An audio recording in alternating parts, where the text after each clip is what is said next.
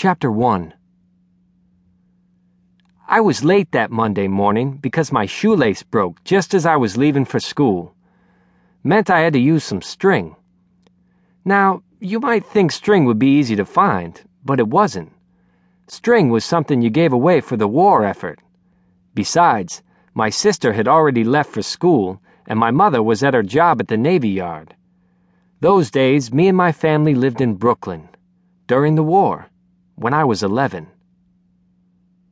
Like I was saying, I was supposed to be going to school. Class 5B, Public School Number 8, PS 8, we called it.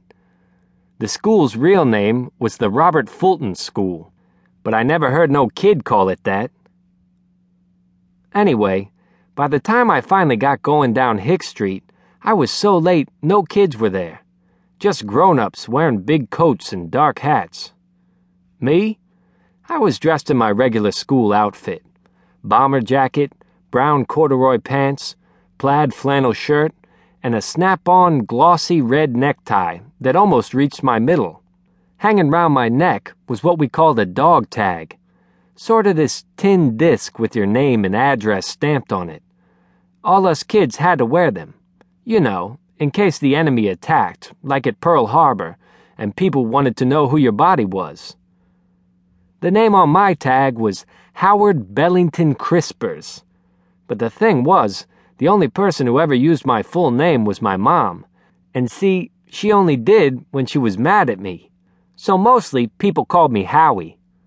Which worried me, because it wasn't on my tag. I mean, how were they going to identify me if my name wasn't right? By my looks? Back then I wasn't very tall, but my ears were big Plus, I had the same old blue eyes and carrot colored hair. Though Mom was always making me brush that hair down, it never stood flat. And no matter how much I was in front of the bathroom mirror pressing my ears back, they didn't stay flat neither. These days, being 16, I'm taller, but to tell the truth, the hair and the ears, they haven't changed much. The other thing, that morning it felt like it was going to rain which meant my shoes, with the string lace, might get wet. Not so jazzy because, like everybody, we had ration coupons for only three pairs of shoes a year, for the whole family. The point being, you did what you had to do because in those days, no matter what happened, you could always say, Hey, don't you know there's a war on? See, it explained anything. So, anyway, there I was, going down Hicks Street, carrying my pop's beat up wooden lunchbox. Inside was a peanut butter and jelly sandwich on white tip top bread, wrapped in paper, plus a graham cracker snack and this dinky bottle of Borden's chocolate milk. My left hand was holding a canvas satchel with my school books. This Hicks Street was narrow, squeezed tight by three story brownstone houses with stoops. The neighborhood also had some old wooden houses, plus apartment buildings. My family lived in one of them apartments, a narrow third floor walk up with four small rooms. That included the kitchen, complete with a few of your regular Brooklyn cockroaches. Didn't bother me, everyone had 'em.